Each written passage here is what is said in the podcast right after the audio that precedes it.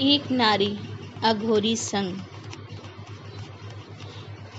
मनोज के साथ बनारस में मैं अभी अभी आई थी। नई नौकरी के कारण हमको दिल्ली छोड़कर बनारस आना पड़ा। मनोज सिविल इंजीनियर हैं, इसी कारण इनकी नौकरी शिफ्ट वाइज लगती रहती थी। घर में मैं अकेली रहती थी।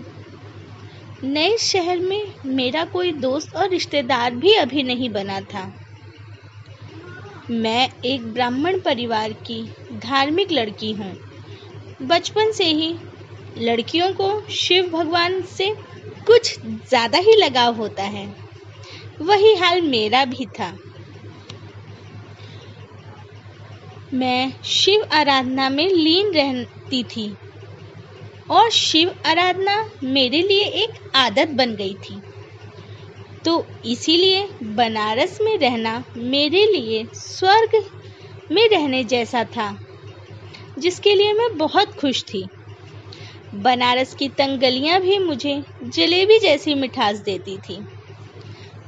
बनारस में घर घर से आती मधुर शंख की ध्वनि ही मेरा सुबह का अलार्म थी।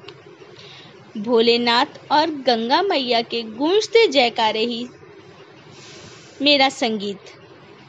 घी दूब दीप और हवन, इन सबसे वातावरण हमेशा ही सुगंधित रहता था। किसी भी व्यक्ति में नकारात्मक विचार उत्पन्न ही नहीं हो सकता था और कभी हो भी जाए तो माँ गंगा, है ना?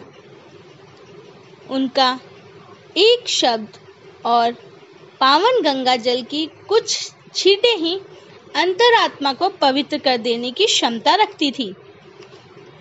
दिल्ली जैसे भागदौड़ वाले शहर से आने के बावजूद बनारस का सुकून मुझे भा गया था। एक अलौकिक ऊर्जा का संचार हो गया था। मुझमें आत्मा को परमात्मा से बाँध लेना ही एकमात्र उपदेश बन गया था। पूरे बनारस को मैं अपने रूह में समा लेना चाहती थी। आत्मविश्वास से तो भरी थी ही, इसलिए मनोज से पूछने से पहले ही मैंने पूरा बनारस घूमने की पूरी तैयारी कर ली थी। फ़ोन से सर्च करके पूरा बनारस की लिस्ट बना ली, जिसका शुभ आरंभ मैं दिवाली के बाद करने वाली थी। अब एक दिन मेरे लिए काटना बहुत मुश्किल हो गया था। रात दिन मैं बस यही सोचती कि कैसे, कब और कहाँ से शुरू करूँ। बनारस को देखने का उत्सुकता मेरे अंदर बढ़ती जा रही थी एक दिन मैं कुछ ठीक महसूस नहीं कर रही थी, इसलिए देर से सोकर उठी बल्कि मनोज ने ही मुझे उठाया और बोला, शिवानी, उठो, मुझे देर हो रही है। ऑफ़िस जाने के लिए मैं निकल रहा हूँ। नाश्ता वहीं कर लूँगा। उठो, दरवाज़ा बंद कर लो।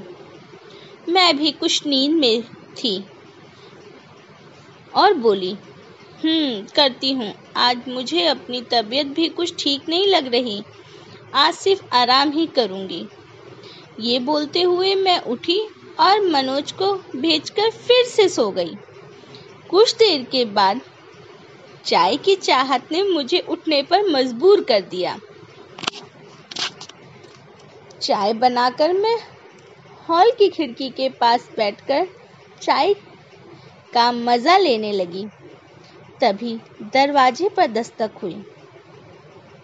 मैं दरवाज़ा खोला और खोलते ही मैं डर सी गई। सामने एक अघोरी बाबा खड़े थे। काला, चमकदार रंग, लाल मोटी मोटी आँखें, पूरे माथे पर लगी हुई सफ़ेद भस्म, तन पर बस एक लाल लंगोट, आँखों में से मैच कर रही थी। हाथों में, एक जल में,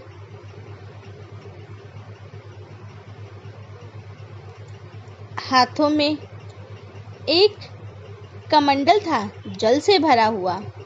उनके रौद्र रूप को पूरा कर रहा था। उस अघोरी ने को देख मेरे मन की सभी बचपन की कहानियाँ तरोताज़ा हो गई थी, जो हमने अपनी दादी और नानी से सुनी थी।